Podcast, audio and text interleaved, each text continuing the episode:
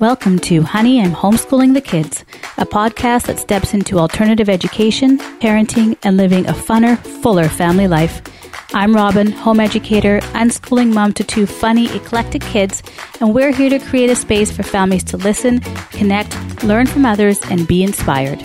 Join us every two weeks to hear interviews and tips from experts in learning, education, and parenting, and stories from families that are playing full out in the arena of life and education world schooling, unschooling, alternative schooling, homeschooling, or just creating a whole new style of learning.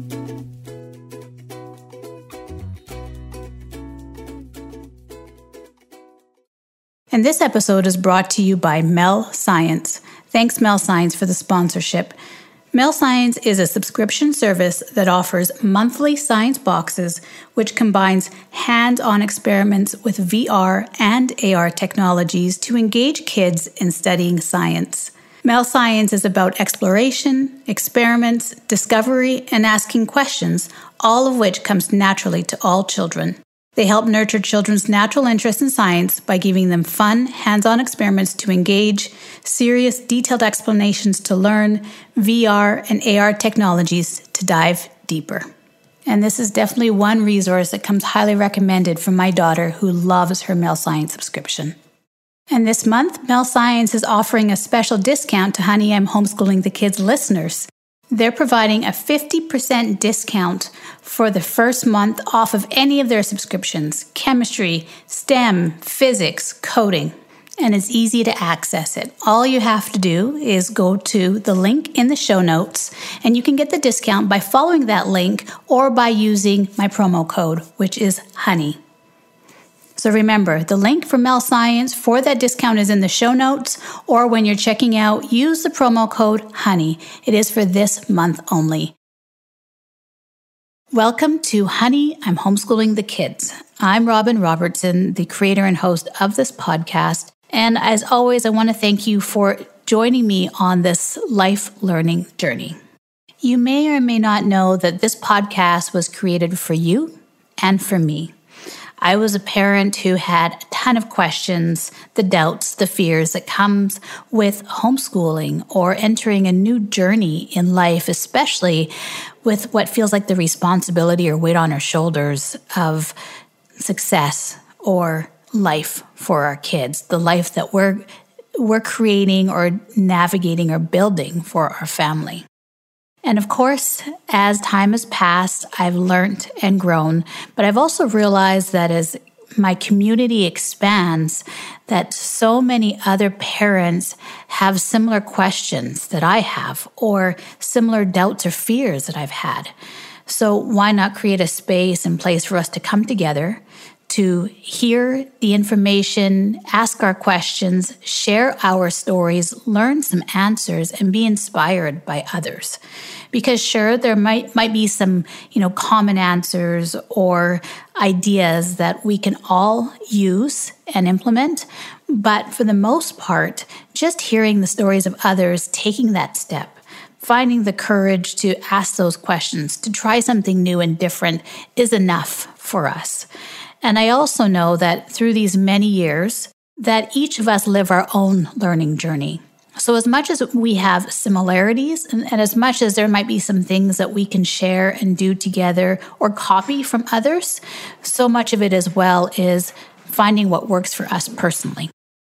So I want to give a special shout out to those who have left a review, who've joined our community and conversations on Clubhouse, or who, who are patrons and have joined my Patreon community and patreon.com slash honey, I'm homeschooling the kids.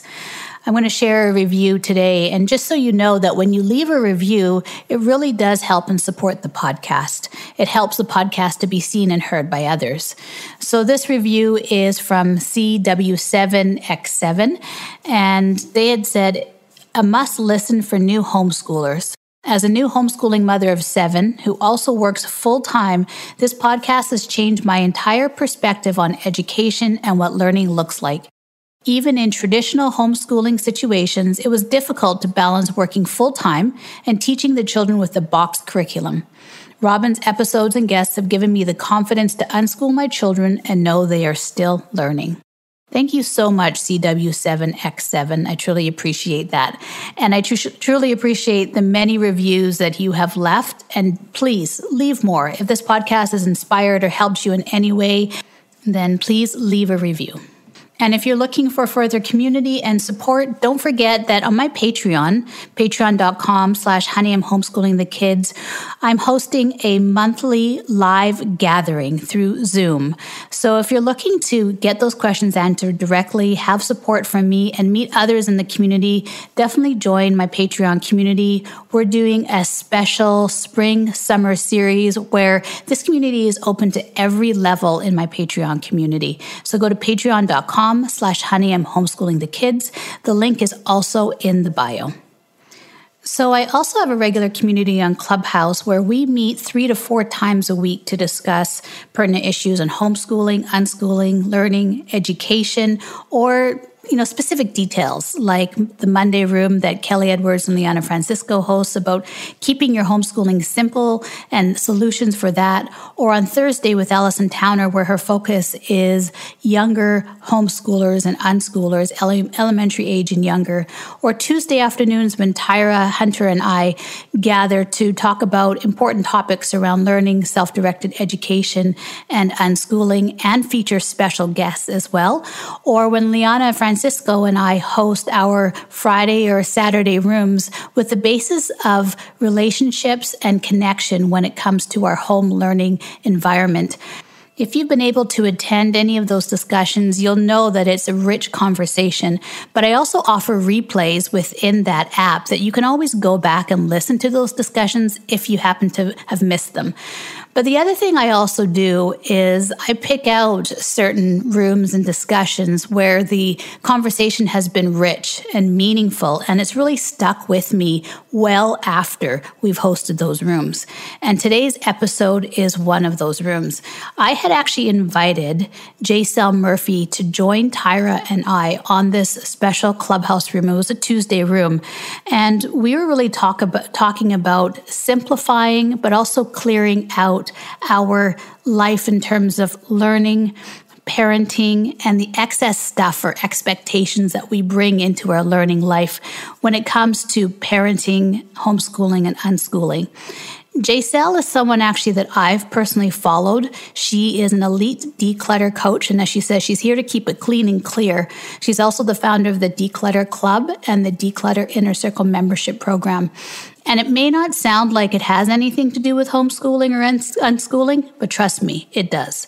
Jaisel's actually a homeschooling parent herself, but her ideas about normalizing the conversation around clutter to address the stigmas associated with it are really based on helping us to be better people, to lessen feelings of shame, guilt, and really to create powerful, meaning conversations.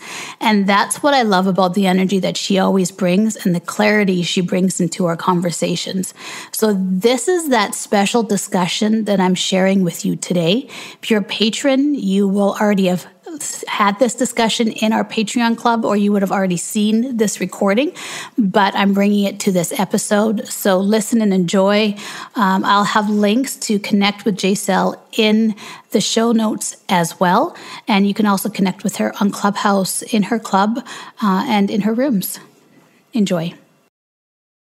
Good afternoon, everyone. My daughter and I, I, I'll just tell you a quick little story. My daughter both of my kids play guitar and they kind of go through these phases where it ebbs and flows, where they're really into it and then they kind of leave it for a while and then they pick it up again.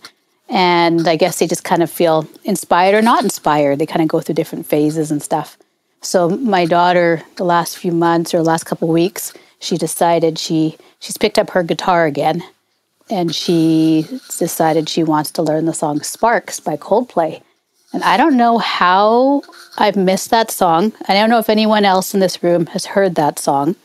It's like one of those songs where I, I don't know where, what the gap was in my life that I missed it somehow. But, anyways, it's kind of been our theme song for today. And uh, thank you, Jennifer. Jennifer Dunn. That's, yeah, that's my daughter in the picture. So we've been we've been actually sitting on the couch listening to the song today, and she's been practicing on her, her guitar. So it's kind of one of those days where I'm feeling all those feels, right? And I think I'm also sharing this because I think sometimes with homeschooling, this January has been a tough month. I don't know if anyone else has felt it, but I know for us, it's been kind of a bit of a tough month beginning this 2022. And sometimes those are the reminders of not like creating and producing and doing all these things, but it's those times where, like this afternoon, we sat on the couch in the sunshine. It's cold outside, but the sun was streaming in, and we were listening to that song. And she had her guitar out, and I was like, yeah, this is why we're doing this. this is why we're homeschooling. And um, it's for moments like these, really. And yeah. And so I just thought I'd share that little story today. And so we were listening to it while my buttons became stuck and I couldn't do anything else on the phone. So that, that'll maybe be our introduction for today. It was the song Sparks. I hope everybody gets a chance to hear it and listen to it. So welcome. I'll get back to the topic now. Hi, Jason. Hi, how are you? Thank you so much for having me, Robin. It's so funny because guess what I'm playing? Oh, oh, I hear it. I hear the guitar. Uh. So good. So good. Okay. Well, everyone, welcome. I'm, yeah, now that I'm feeling all the feels today, and uh, I'm excited to have two wonderful. Well, Tyra is always my Tuesday partner, and I'm so grateful that she takes the time to be here today with me on Tuesdays. Jaisel is someone that I've connected with on Clubhouse. I've I've listened in on her rooms, and um, she's just a great lady, and I'm excited to to talk today. Um, she is the declutter coach, and actually, I will let you introduce yourself, Jaisel. I just do. I'll do a quick housekeeping here. Here. Everyone, welcome. We're here for the hour today. Our Tuesday room. We always get to have special topics, themes, special guests. Tyra and I are on this Tuesday room. I'll make everyone the moderator up here. And our topics, I found, are always we try to have them t- to be timely topics that will help parents support parents in their homeschooling journey their parenting journey, the journey of childhood as well. Uh, so we usually open up the stage. We have space for questions and sharing as well. This is being recorded. I'll keep the replay in on the club for a little while as well. If you if you miss the replays, if they're no longer on the club and you're searching for them, then I house them on my Patreon um, and that's where they you'll always have access to them too my patreon community patreon.com slash honey i'm homeschooling the kids. And then sometimes they eventually end up on the podcast so you can always listen out for those too. So i'm robin robertson. I'm an unschooling mom to two kids 15 and 13 and we've been doing this for nine years and counting and this honey i'm homeschooling the kids podcast and community is a community where really we're here to support and encourage each other. I was in the same place as everyone else and going through the same things, questions, doubts, and fears. And it became a great platform to be inspired, to hear other stories, and to get information and support as well. So, welcome everyone. I'm going to pass it to Tyra to quickly introduce yourself, and then we'll pass it to Jaisel so she can introduce herself, tell us who she is, and then we can get into the conversation of declutter your homeschool. All right. Thanks, everyone. Tyra, I'm going to pass it to you and then we'll introduce our guest. Thank you, Robin. Coldplay is one of my favorite favorite groups, so I want to hear her oh, play a song so uh, one day. yes, I'll, I'll, when she's done, I'll maybe get her to open one of our rooms with that with her playing oh, on her that'd be great. Guitar. I I just watched them on a concert, a free concert on TV. So I think they're in Spain, so that was good. But um, this topic right here I wish somebody would have talked to me about this topic nine years ago. Where were you, Robin?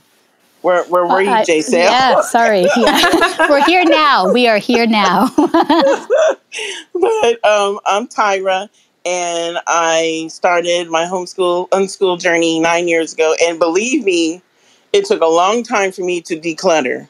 I don't even think I used that word. I just wanted some kind of order. so um, my daughter graduated um, last May. Oh my gosh, she'll be 19 this month.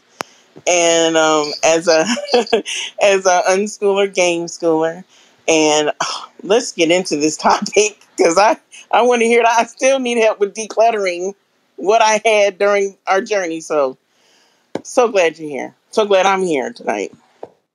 Oh boy, oh boy. You know what, Tyra? Where was I?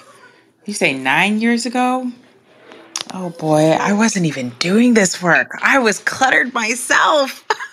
and I think that that is what's so incredible about my journey is that you know, I wasn't always tidy. I was super messy, especially as a kid, right? Like I had stuff everywhere. Um, and I'm I'm going to get into that in just a few minutes because I think it's really important to to um, speak to that part of this journey, um, especially as a parent now raising my children, knowing what I know now, and being able to support them and help them as they grow. I too am a uh, homeschooling mom. I just became a homeschooling mom with the onset of COVID uh, lockdowns. um, we decided to go virtually and have not looked back. We've been online um, and doing, we do like this hybrid online slash unschooling which is just me still trying to let go of the school system um, and trust that this homeschooling journey and this unschooling journey is safe, so to speak. Um, and so I'll speak about that a little bit later as well. But my name is Jaisel. I am a Jaisel Murphy. I'm a social service worker by trade, by education. Um, but I am also a neurolinguistic programming coach, um, and I support people in the way of decluttering their homes and their lives. Um, their internal spaces, the narratives that go on in their minds. But we use clutter, the physical clutter in our home, as a catalyst for that change. And so I've been doing this work graciously by the grace of God um, for, oh goodness, 18, wow my goodness i'm going into my fourth year. This is incredible.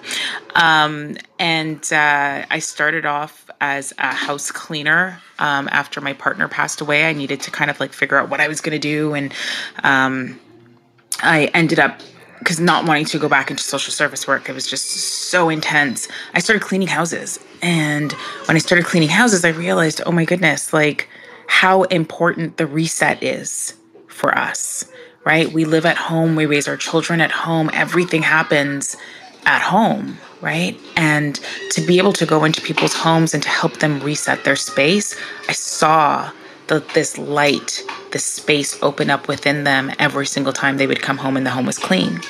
So, um, of course, with with the lockdowns, I had to shift a little bit, and thankfully, um, I had already become trained as a clutter coach under the Denise Linn method um, and was working online with my business coach as an accountability uh, leader for about a year at that point on Zoom before Zoom was even really, really a thing.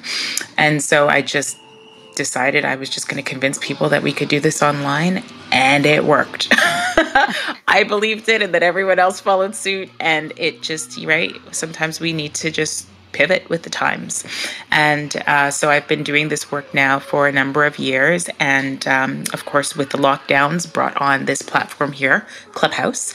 And uh, I was fortunate enough to um, be surrounded by some incredible loves like Robin um, and Tiffany and my good friend and mod Ashley, who is in the audience, um, and some of some of you who are inside of this space who are also following over on the Dear Clutter space. But you know, to open up a space. It's called the Dear Clutter Show, um, and it's because we all have a dear clutter. We all have a clutter story, right? Dear Clutter. Here's what here's my woes, and so we we come onto the show really to normalize the conversation around clutter because everybody has it, right? Whether it's physical clutter, emotional clutter, relationship clutter, time clutter, digital clutter, we all have some form of clutter in our lives because as life happens, we take things in and then we build stories and relationships with these items. And then there comes a time where it runs its course and we're moving to a new phase in life. And so we have to learn how to let things go. And sometimes it's really difficult to let some things go. Um, and I speak of that. Um, remembering what it was like for me as a child, letting things go um, and having a very disorganized space and never having my homework done on time. You know, never being able to find that shoe or that bubble that I wanted to put inside of my hair.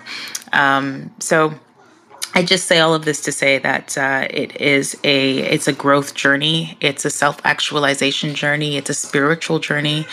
Um, it's a practical journey, right? It's all lessons, and no matter where you are in this journey, um, we we enter into this work of clearing clutter, uh, shame free, guilt free, um, wholeheartedly, um, with all expectations that you know what we'll get there And that's it. My name is Jaisel, keeping it clean and clear. Thank you so much, Jaisel. And I think this is because of all those points that you talked you talked just talked about.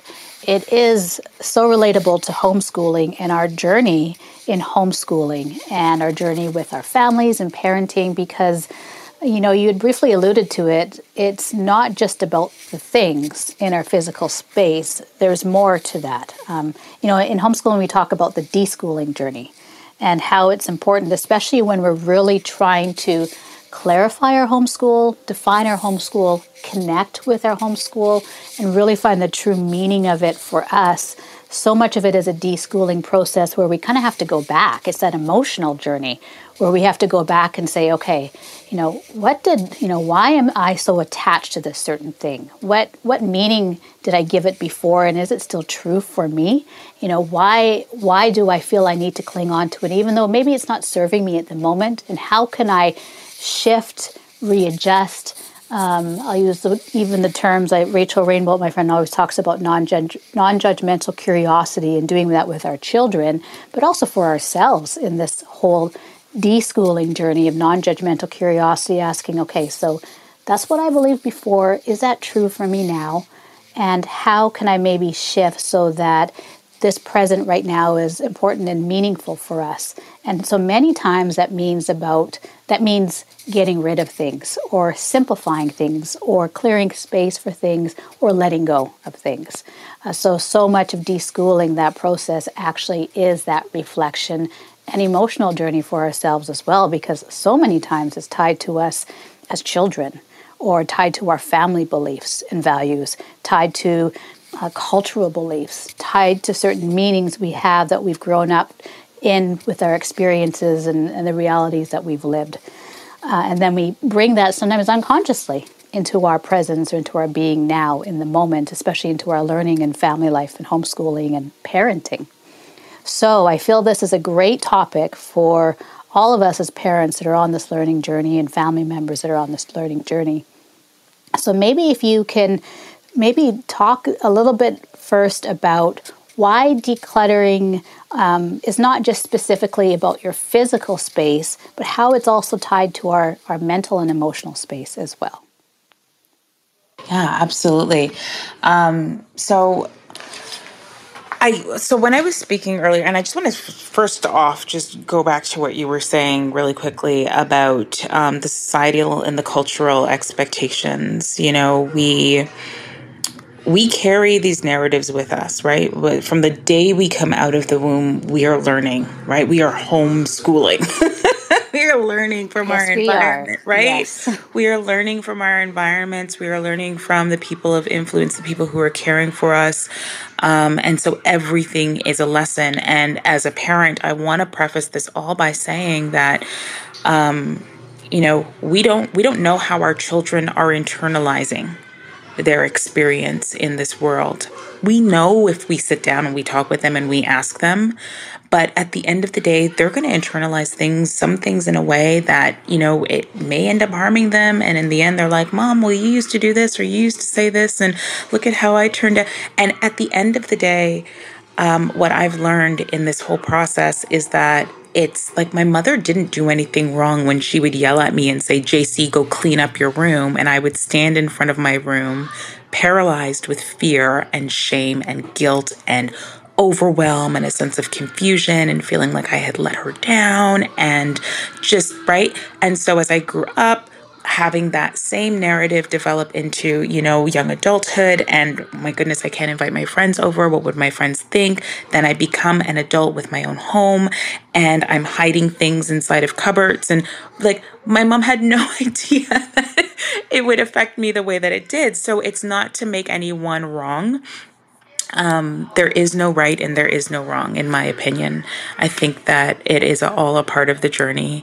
And so, um, just I wanted to bring that up because with the cultural and the societal expectations, um, sometimes those can preface what is important to us, right? What our core values are. um, what we want for ourselves as individuals, what we want for our space, what we want for our families, our children, our partner, our spiritual life, our career life, our work life, right?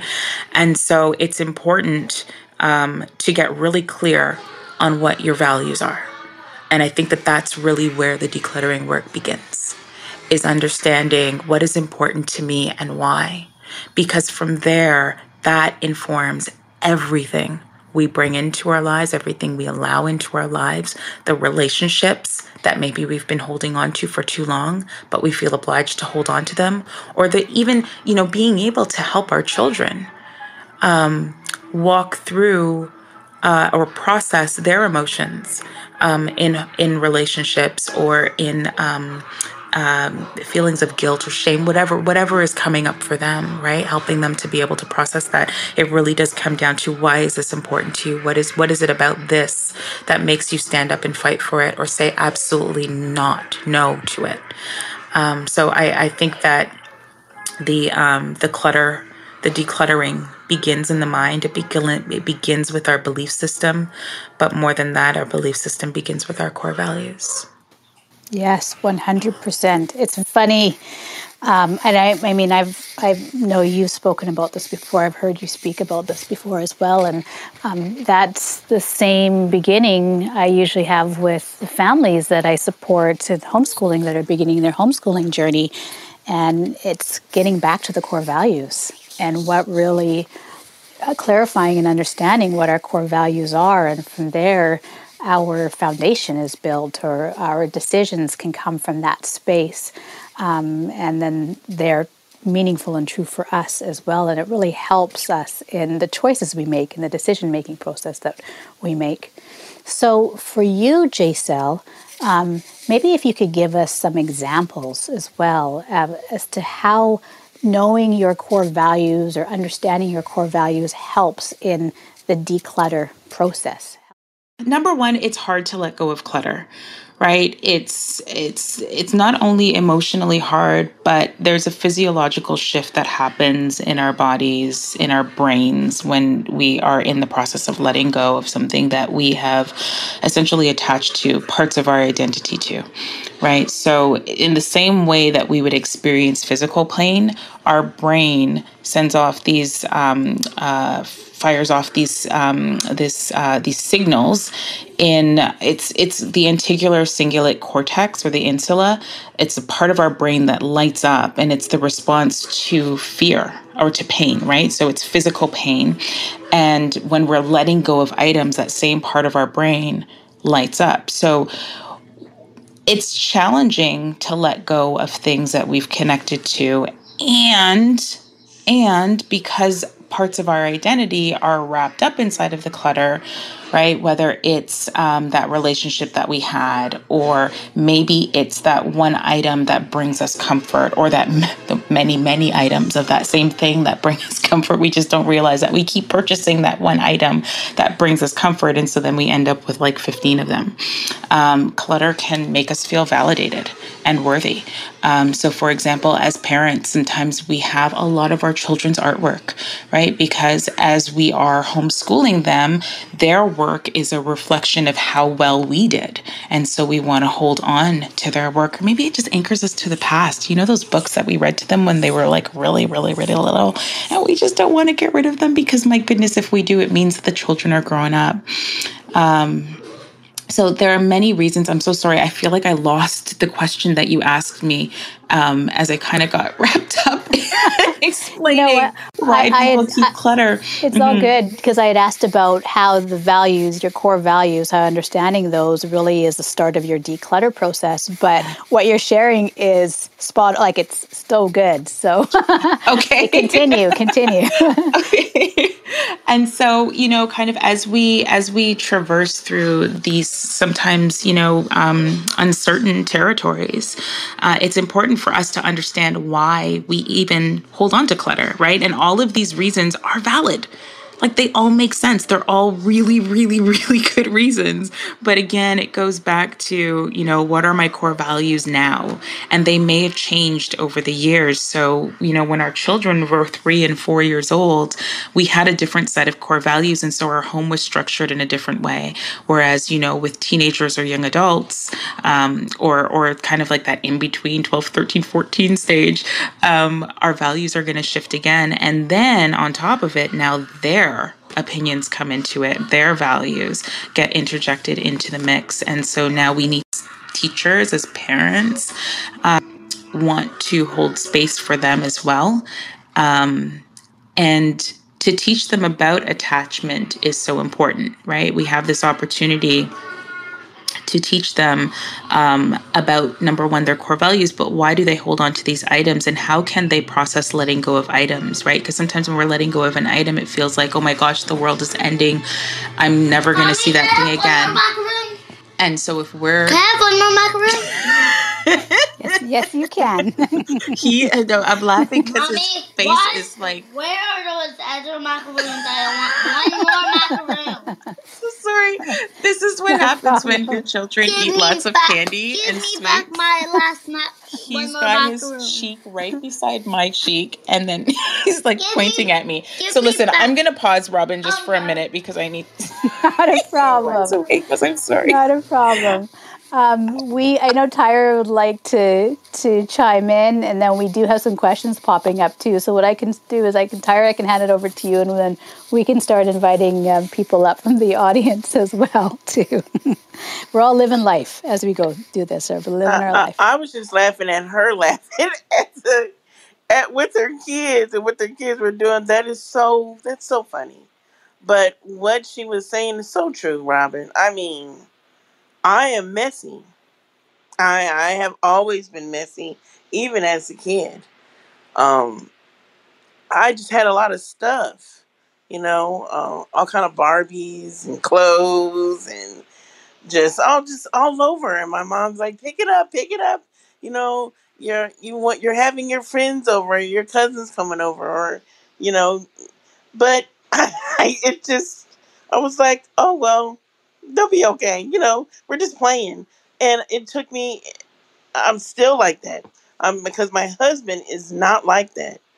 Um, and it just drives him up the wall that he picks up after me sometimes. Still. And I'm I'm I'm trying to instill that into Zoe, you know, like what Jaisel was saying. We try to eh, tell our kids it's okay to let things go. Zoe is like that. She does let things go. But then I'll be like, well, Zoe, you may need that or don't throw that away. That that was you've had that ever since you were yeah i mean so there's something i think internally going on within me that i it's just very easy for me to hold on to stuff. I mean robin at one point in time my husband before my husband just put his foot down you can go into my purse and you can still see receipts like from the 1900s as my daughter would say You know, it's ridiculous. It would be ridiculous. And so it, it's hard. She's so right. It is hard to let things go. And so I know that, you know, we were homeschooling for about, I don't know, four years. And my husband was like, I can't, I can't handle it no more. So he just went and bought this very big, um, where, where you put all these, like about eight bins and he was like, "We are. I'm going to help you." He said, "Because I, you need help," and, and it's true. I'm the type of person that I would need help to help me to declutter stuff, and he he bought these with all these different bins, and he said it's going to keep it nice and organized. And I'm like, okay. And so you know it. Oh, I I really wish I would could have had somebody professionally help me to declutter, to throw away. Because here, you know, here in Florida, you are supposed to keep, um, I think about a year or two, you're supposed to keep, um, you know, I, uh, when you are evaluated. I, I chose to homeschool with the state, and so in order to comply with the state, I had to be evaluated um, by a teacher or whatever of the, you know, that had a license in the state. We were supposed to keep all of the things that we use during the, you know, for her portfolio before I went digital and before I started unschooling. Let me tell you, I still have the last one that I did before we went into um, unschooling and I went digital. So I think from the eighth grade, you know, the child is going to be 19. I still have the box because I'm like, oh, that was the last, you know, so I'm like emotionally attached to my stuff, Jaisel, Mm. and I want to, I want to let go of it. It's, it's hard. I think that's a great um, segue, Tyra, because especially with homeschooling moms, over the years, you collect things, you have their work. Um, Tyra's daughter is a commissioned artist. So, Tyra, I could imagine the art pieces that you would have from Oh, the wow. years as she's progressed and grown and done different mediums. And oh my goodness, like, so how, what, and then there's that emotional attachment, especially as homeschooling parents where things so much become about that emotional attachment as well, right? How do we keep things organized? How do we keep what's really meaningful and nor- know what to sort in our homeschooling environment? Jaisel, I'm going to throw that over to you. Well, Did your son get his, his treats? Yeah, yeah, he's he had his finger in my face. He was like, "You, Pinky, promised me fifteen ice cream bars." That's too sweet. it really it is. It really, really, really it is. Listen, well, here's the thing, right? Like we can. Oh boy, Tyra, I hear you, girl. I hear you. I I hear you. Um, some of the language that you were using earlier, I do want to call it out because I think a lot of people use language like "I am messy" or um, "I'm still like that" or "It's hard for me." And whenever I hear language like that, my question is, when did you decide that? Right? Um, when did you decide that that was that that was just who you were and when did you decide that it was hard um, and it's it's a it's the kind of question that is is meant to make you feel challenged for sure because it sometimes will bring you back to okay well then wait a minute when did i decide that? You know? And it's not to like dive into like any kind of deep deep deep therapy or anything like that because you don't necessarily have to go there but you can just kind of think about it for a second and then go okay well wait a minute is that language still serving me?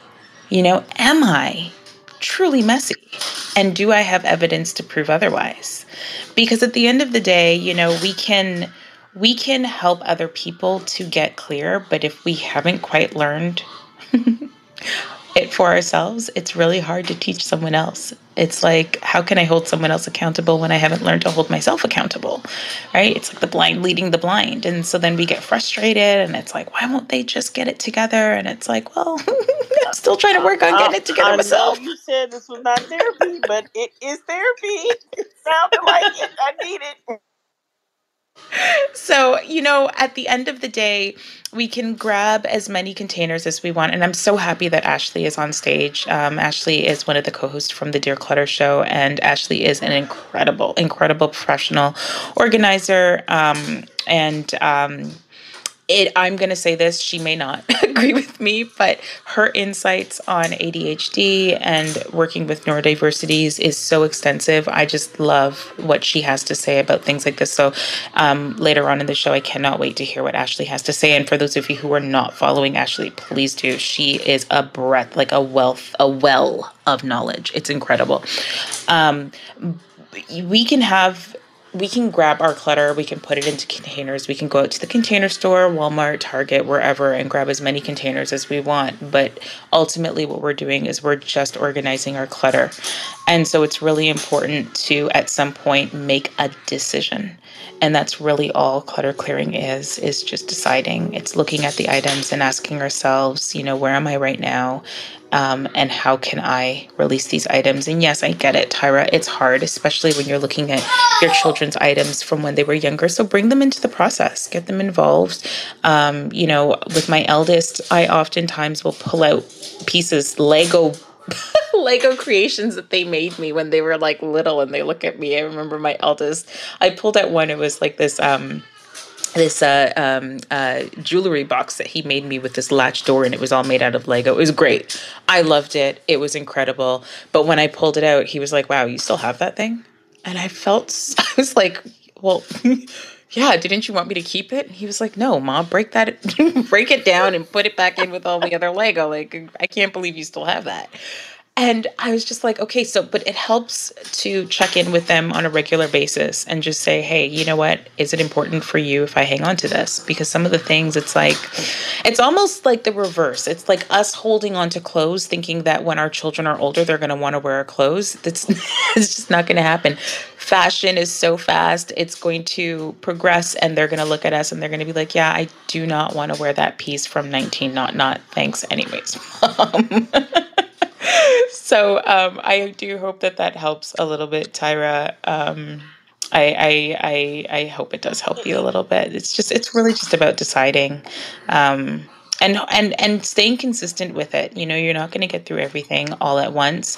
But one of the things that i like to do is when we're feeling overwhelmed and we have a lot of items to go through start in one category right? So if you've got paper and clothing and um, toys and the you know homeschooling materials to go through um, start with maybe you start with clothing and anything that is fabric that is tact that is uh, tactile go through it and that's all that you focus on. That is all that your eyes see. Then you move on to let's just say toys or maybe you move on to paper. Um, and even in those categories you can break it down to okay this afternoon for the next hour and a half the only thing i'm focused on or the next half an hour let's just say are uh, plastic toys anything that is plastic whether it's a game board or it's a handheld toy, that is what I'm going to focus on. All the wooden toys, I'm just going to pop those into a wooden toy container and I will deal with those another day. And so it really does help to compartmentalize everything. And if it's a matter of decluttering instead of organizing um, the items, you can use the same method. You can say, Today I am simply going to declutter. Um, pick a child's name, their uh, paperwork from January to, uh, I don't know, April, right? And so then you're just going through that bin and nothing else. I hope that that helps.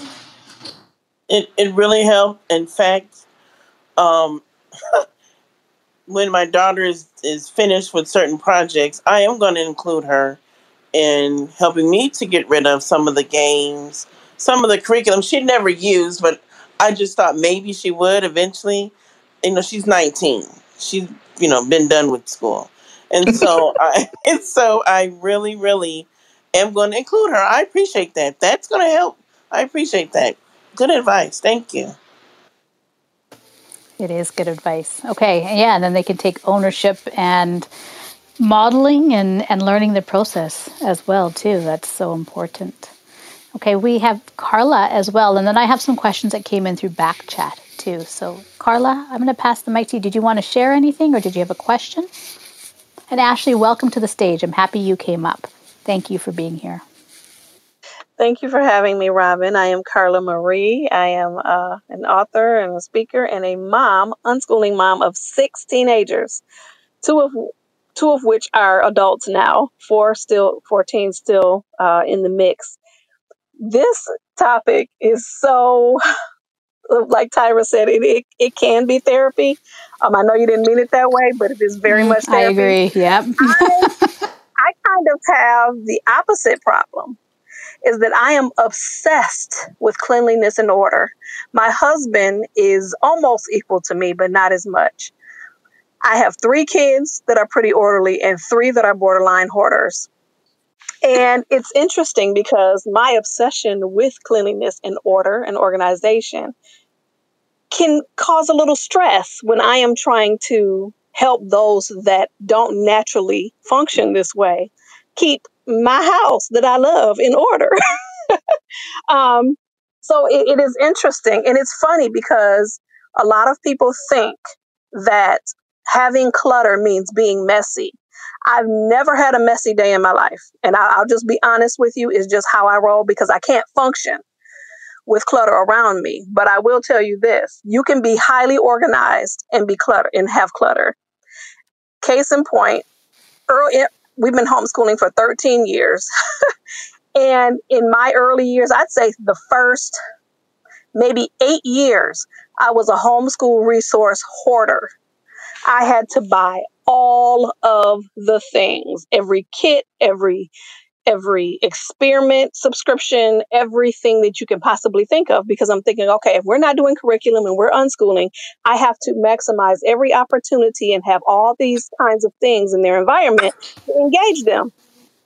And the problem with that is is that my children would rather spend time outside exploring or coming up with their own things to do than these um, provided items. And so I had two closets that were perfectly organized, beautifully categorized by topic and by type. And I would just show them off and take pictures of them. Most, I'd say 85% of the things in those closets were not used by my kids. And eventually one day I just said, you know what? Thousands of dollars have been spent. but I can't worry about that. I have to clear my mind of this stuff. And when I clear out the stuff that we're not using, then my kids can actually find the stuff that they do want to do. And so I did it. I mean, games, games we had never used, kits we had never used. I found um, homeschool parents that were, you know, that were just starting their journey, shipped them off across the country, took them to Goodwill, threw away what wasn't good. It just made so made me feel so much better. Now, yes, inside I was crying about all the money, but I knew that it was going to be better for our environment and better for my kids to be able to find what they really did want to do. So I say all that to say you can be an organized clutterbug um, because I was. It was just highly organized, but it was too much and it was unnecessary and it was unneeded and they didn't use it. So I'm just so thankful that I got rid of it and I was brave enough to let it go, regardless of how much money I had invested. Um, and to this day, there, um, again, I have six teenagers and they have all identified their direction and their passion and their interests to the point where the things that I invest in now are specific to the things that they ask for or that they need for the path that they've chosen. And that cuts down on 90% of the clutter. So I'm Carla and I'm done speaking. So I actually have a question for actually three for Carla, Jaisel, and Ashley and um, you recommend because Carla, you brought this up, and this made me think because six kids in your family, and you and your husband, so it's eight people in the house. And we all know that no matter how many people are in the house, everyone has different personalities. Everyone has different, you know, things that they have with them that, you know, is important or not important. How do you balance, for example, Carla, you say like you're organized and you like to keep it like you know simple or fairly organized right? But when you have other kids or a spouse who is not that way how do you meet in the middle? How do you come to this point where or say you want to declutter you're like i'm ready to clean up this space or to organize a space but the others in your family are not ready. What do you do? Is that directed toward it's me? It's directed to Carla, Jaisel, and Ashley. So, what did you do in your house with your three, for example, that were not on the organized end at all? And then, Jaisel and Ashley, what, what do you guys recommend as well? For us, it's a daily thing. And we talk about mentality. We talk about the fact that a lot of times our environment represents what's going on inside. So, we discuss that. Um, we discuss the value of an organized environment. Um, we try not to fuss about it because that just cause, causes animosity. We operate by example. We pitch in and help. Sometimes she was talking about how things um, can be um, overwhelming for a kid when they've let their room go for a while and then it's overwhelming to, to dive in and try to do something. Well, we, we offer to help um, and show examples of what we mean by order and that kind of thing. Um, I, have known parents that have even taken pictures to show, you know, this is what your room looks like when it's clean versus this is what your room looks like when it's not. Um, but it's just it's a daily thing. It's not, it wasn't one day, it wasn't something that just clicked. If we didn't do it every day, if we didn't just do very basic things every day, then it wouldn't happen. It would happen with those that it was natural for. It would not happen with the other three. And so it's just having those daily habits that keep the house moving as a well oiled machine instead of letting things go and then being overwhelmed. I'm Carla and I'm done. Yeah, that was Jaisel. Yeah. Um, well, Carla, listen, I what you said earlier about being clean and having clutter, that was my mom. She did not well it wasn't it wasn't her when I was growing up. I was the one who had all the clutter, but she was clean. Like when I tell you everything was done around the house. When you spoke about, you know, being obsessed with cleanliness and order, that was my mom. And so what what that ended up doing for me, I learned this term much later in life. It's something called secondary gain. But there was a benefit for me if I didn't tidy up. I knew that at the end of the school year, if I just let my room go, when I went away to camp, my mom would go in and she would clean up my entire room. So I benefited, my secondary gain was I benefited by not doing the decluttering, by not cleaning up my room right? And sometimes that's what happens, right? Is when we're in an environment that supports um, an undesirable behavior. I'm not saying that you did or anything like that, but what I'm saying for me, that's what it was for me, right? So it delayed me, and everybody is different everyone is different. Remember, I was talking about how children internalize things in the beginning? Every child will internalize it differently. So it doesn't make the parent wrong, it doesn't make the child wrong. It's just how we process information, what's important to us and when, right? Um, but ultimately, I love what you were saying earlier too about, um, you know, kind of having that clutter and it symbolizing that you had everything that you needed. And I think the where we can kind of um, work to define what clutter is is clutter is anything that we're not using keyword regularly, right? So we, to Carla's point, right? She had everything, but they weren't really using it regularly because they were out and they were about and they were enjoying life. Um, so in fact, it was clutter. It was just really pretty clutter. I imagine Carla when you were speaking about your your your um your closets, I was seeing like Pinterest photographs, just everything all organized and color coordinated. looking really good, looking really sharp. Um, and so um, so there's there's those two points right there. So um, I just want to go back and I want to revisit the first point that I was making, which was you know, we don't really know how our children are going to internalize their environment. We hope that they're going to pick up our our wants and desires and our our the way that we're raising them up, we're training them up. And so if we're organized, we expect that our children are going to be organized. That's not always the case. Um, and sometimes when uh, for my and I'll speak for myself, sometimes when I when I knew that my mom was going to come in and do it, I just automatically would just let it go. And so I would say I'm going to do it mom, oh yeah, mom, I'm going to do it. Oh yes, mom, I'm going to do it. What that led to was this narrative, I'll do it tomorrow, but I never did it. And for those of you who maybe procrastinate a little bit, it might sound familiar to you, right? That, so that was me. Yep. Right. I was developing procrastination tendencies. I just didn't, and my mom didn't know that that was happening either. Um, and then, of course, that leads to that internal not keeping your own word to yourself when you say you're going to do something, and then it just lends into this this bigger spiral.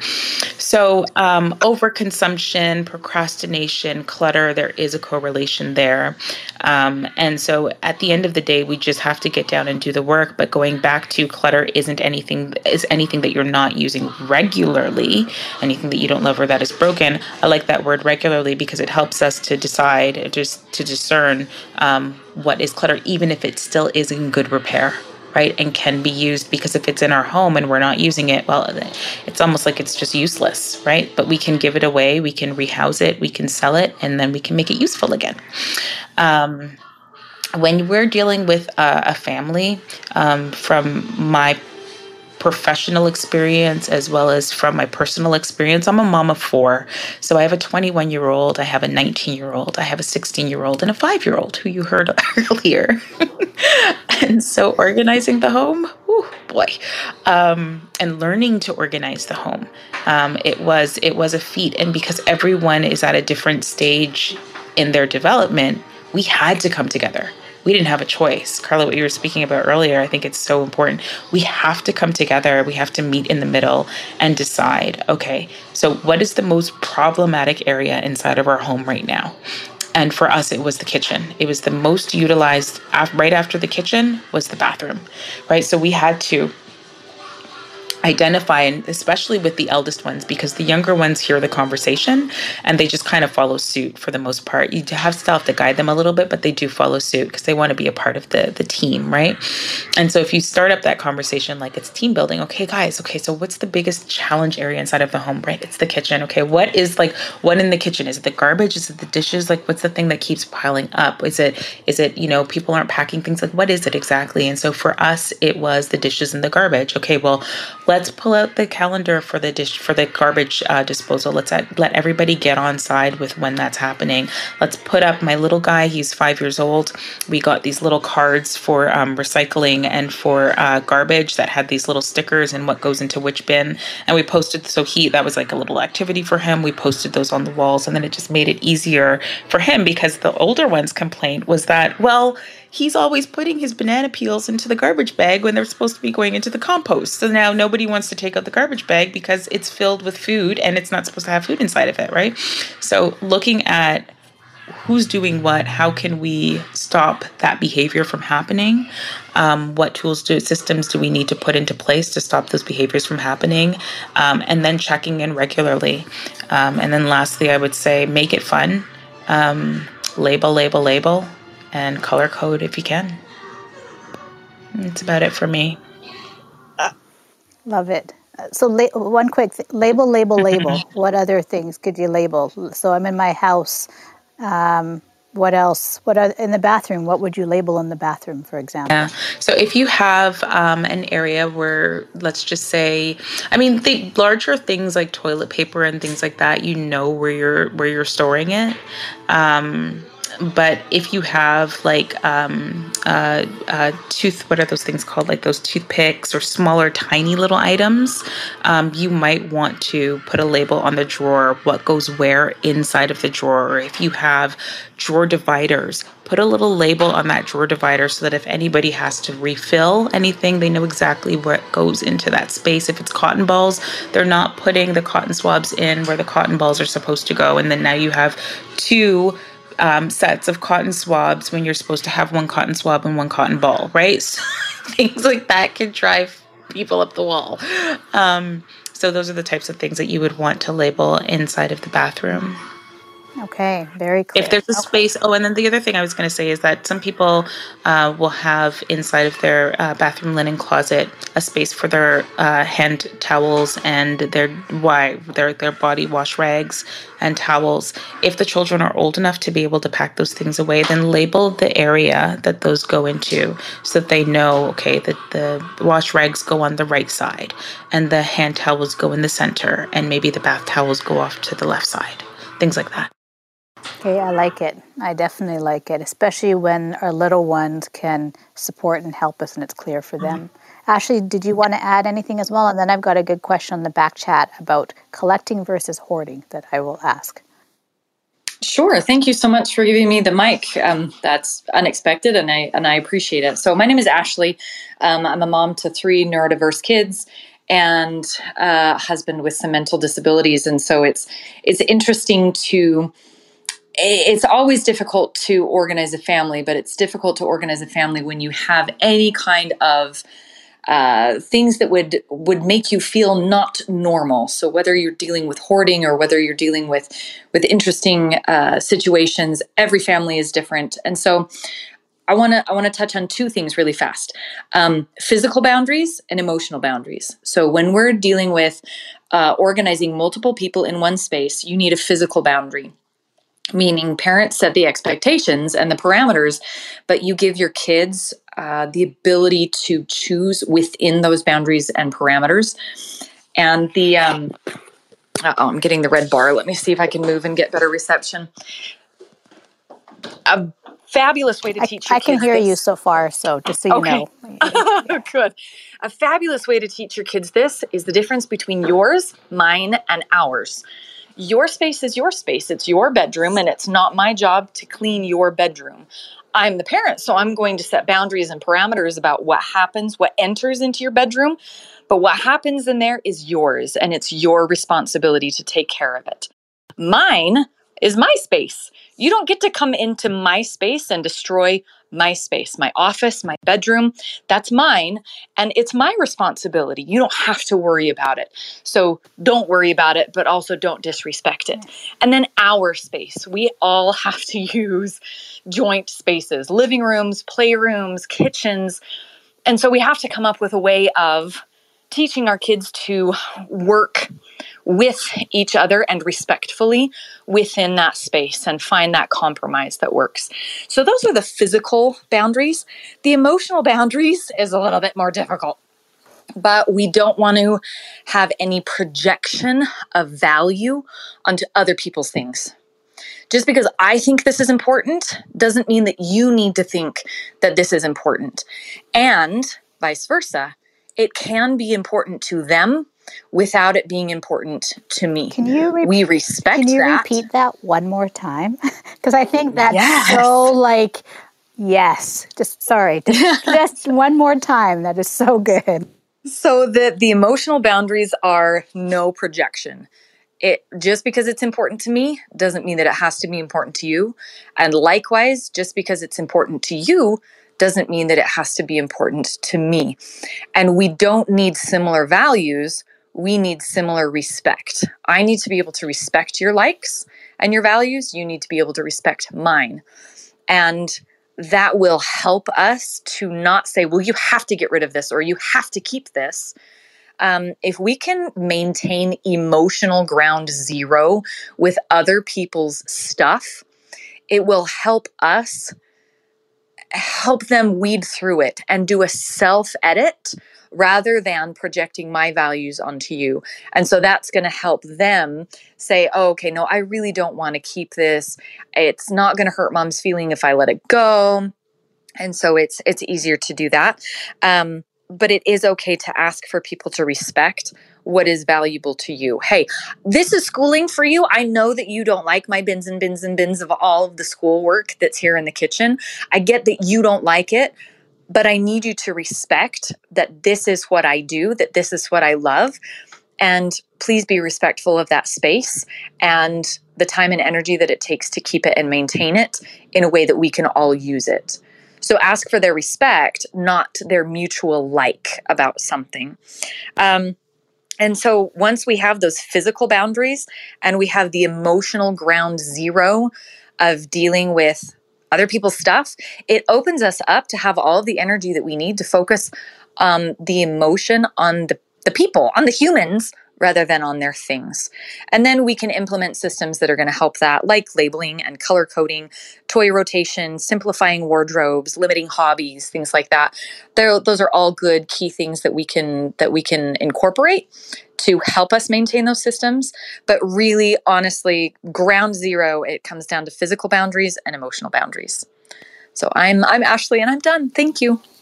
Thank you so much, Ashley. That's really big. And that's also the hard thing, right? It's um it's I'm like, yes, yes, I'm putting it into practice in our daily lives with our family and with our children is where the work is, right? It's um, especially when we're confront like when we're with them so much all the time. That's our work as people and as parents to remember and be reminded of that. That's, that's so good, so so good. And then it's also validating for the other person because we're not like Jaisel, you were talking about removing the shame from all of it and not bringing that into like which then becomes a kind of like a manipulation or a coercion in that way and allowing the others in our family to just be them and be respected for them like you're talking about the respect. So good so so good.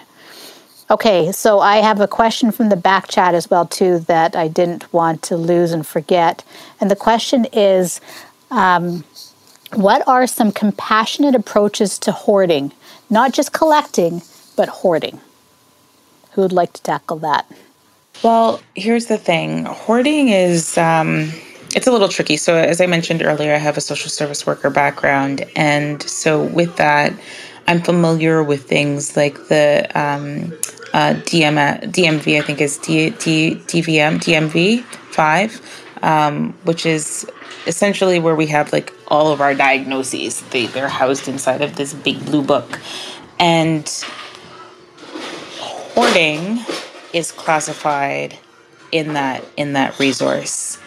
And so that's where you need professional support. Like you need a therapist, psychiatrist, um, to kind of come in and navigate, traverse those waters. It's not something that a layman can really make sense of because it doesn't necessarily make sense in a lot of ways. And I say that um, with the utmost respect for anyone who is living um, with hoarding tendencies or has been diagnosed as a hoarder because it's not easy. It's tough, right? And it's tough for those of us who um, experience living with them or loving them um, and wanting to see the best for them and wanting them to live a free life, right? With no clutter around. And but we have to keep in mind that that's our definition of what is good, right? And for them, sometimes having a lot of items around them is comforting.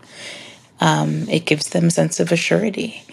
And so, um, as an individual, as a friend, I would just want to know what's the story? You know, how can I be a good friend to you?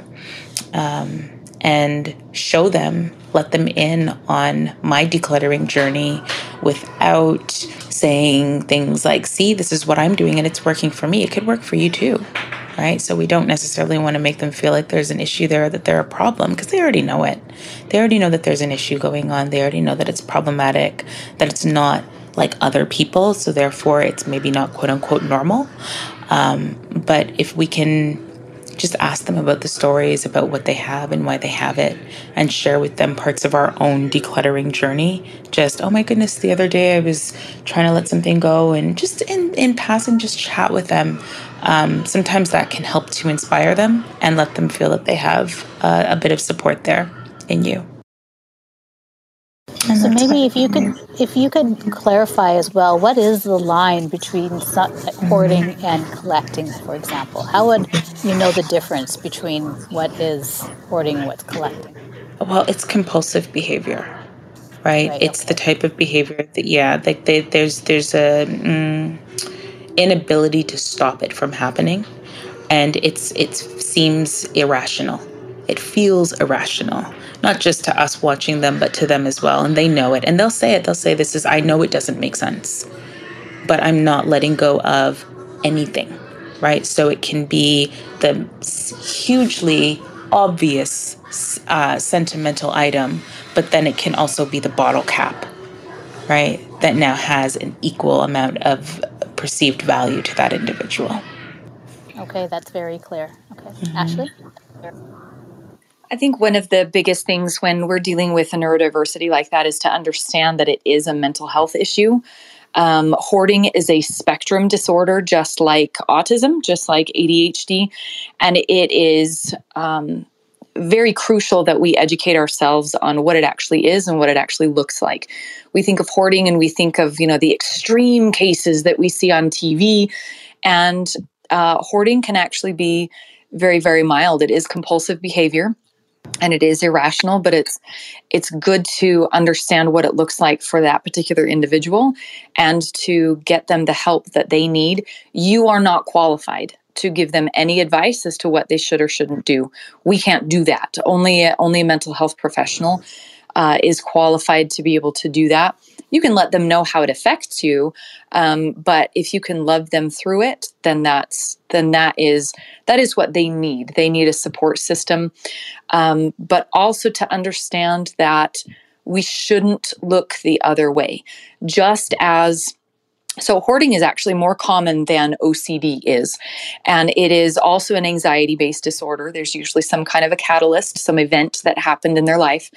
And just as we would look at someone with OCD and say, it is not okay, it is not healthy for you to wash your hands 150 times a day. They are bleeding, they are chapped, you are not getting anything else done, and you are driving yourself up the wall we can say the same thing about hoarders and say, look, this is not healthy. And as much as I love you and as much as it is uncomfortable to, to get help, I want to get you the help that you need so that you can feel comfortable in your own space. So, number one, love them anyway. Number two, educate yourself on what it actually is and what it looks like for that person. And then number three, encourage them lovingly and kindly to get the help that they need to help that neurodiversity. And I am complete. Mm. Thank you so much. Um, this is such a great conversation. It's I'm like we're we're at our hour, and it's one of those things where I could keep asking you questions for the next three hours probably. Um, but I also want to be respectful of the time. I know Jaisel, for example, is on the East Coast. She's two hours ahead of me, so it's a lot later in the evening than it for you, for than it is for me, Carla, as well. Um, I would first like to say thank you for joining me and taking the time today um, for coming back to Honey I'm Homeschooling Club. This is the second time you've been a guest, uh. I am so appreciative. I always, I love, I, I learn a ton, and I know I've already been getting messages from others saying this is so good and so important. And in the beginning, when you broke it down and you were like, we can declutter our relationships, we can declutter our mind, we can like, there's a whole list of ones that we could focus on and really dive deep into for the hour. So, um, I, I think we, scratched the surface, but it was still so good. Uh, so thank you so much. Thank you, Ashley, for coming up and joining us as well. It's great to connect with you. I had already followed you because I think I had heard you in one of Jaisel's rooms, and I had already followed you, and I'm I'm um, excited to have some more conversations. So thank you so much to you both. I really appreciate you being here, Carla. Thank you for coming up as well. Um, so, is there any last little tidbit you would like to leave? The audience with today? Anything that you would like to share that you're like, you know what, this is something that has been really powerful for me or has helped me or others? Um, something simple as well, not too much pressure, but Jaisel, would you like to share any last bit? It's it's so it's so incredibly simple, folks. Like this is just a part of our journey. That's all it is, right? Like whether we are completely cluttered and we're feeling overwhelmed, we can start small. Or whether we have a tiny little bit of clutter and it's just, you know, it, like with Carla's situation, you know, it's just I have a lot of things, even though it's all organized, it's just a lot of things and I have to go through it. Like, just recognize that when we begin decluttering, we are essentially deciding, we're making decisions, and it's just one small decision after the next, after the next. And, oh, and we're also building decisiveness, discernment as we work through our space. So look at it from that perspective, okay? Look at it from the perspective that we're learning just as much as anyone else is what serves us, what doesn't serve us. Lean into your core values. Um, and there's always tomorrow. So don't put, try not to put too much pressure on yourself um, to have it all done all at once, looking like a magazine. That's not real life. Trust me. Take it from someone who cleaned houses and is inside of people's homes regularly, whether it's virtually or physically inside of people's homes. I think that. Um, clutter is more common. I, I, dare I say this? Clutter is more common than mental health issues. Mm, what? Everyone has clutter in one way, shape, or form, right? So, um, I, I, just wanted to leave that with you all. But uh, Robin, thank you so much for having me on again. It's always such a pleasure to be inside of your space. And I am going to uh, just plug Ashley one more time. If anyone is looking to connect with a person who has a wealth, a well of knowledge, it is Ashley. Please do connect with her. She's got some really great things going on right now and is looking uh, for parents um, with children of varying ages, from all the way from young adults adulthood down to very, very teeny tiny tots. Um, so connect with her to find out what she's got going on, okay? Thank you again, Robin. Thank you so much. And if you just want to mention your rooms and your time, that I know you and Ashley have a room together, a regular room, right? And then um, how we can, I know we can go to your bio or profile, but uh, if you want to quickly mention your times and then we will exit out as well. Absolutely. Thank you. Thank you for that. So, um, Ashley, myself, and a number of other professional organizers and holistic wellness um, experts and coaches, we host a room uh, on Monday, Tuesday, and Wednesday at 4 p.m. Eastern Standard Time. It's entitled The Dear Clutter Show, and it's in the Dear Clutter Club. And uh, we work to normalizing uh, the conversations around clutter, but we also actively declutter together. Um, and from that show sprouted our membership. So we also have a membership at declutter.club. Um, and so I would invite you to come and join us on the live declutter sessions Thursday at 4 p.m. Eastern Standard Time. Um, and I guess that's about it for now. Thank you, Robin. Thank you. And I would love to have this conversation again. Ashley, if you would like to join us, we can uh, arrange something and get this going going forward as well. So thank you, everyone. Thanks for joining us today. You can always DM anyone that's in the room. Join the club. Honey, I'm homeschooling. We have rooms four times a week Saturday, Monday, Tuesday, and Thursday. And um, yeah, DM us. We are always open to support you. Thanks, everybody. Have a great night. Bye, everyone. Thank you.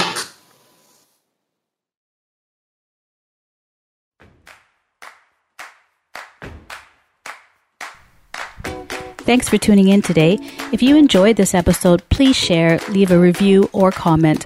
I'd love to hear your thoughts, ideas, and reflections on the episode.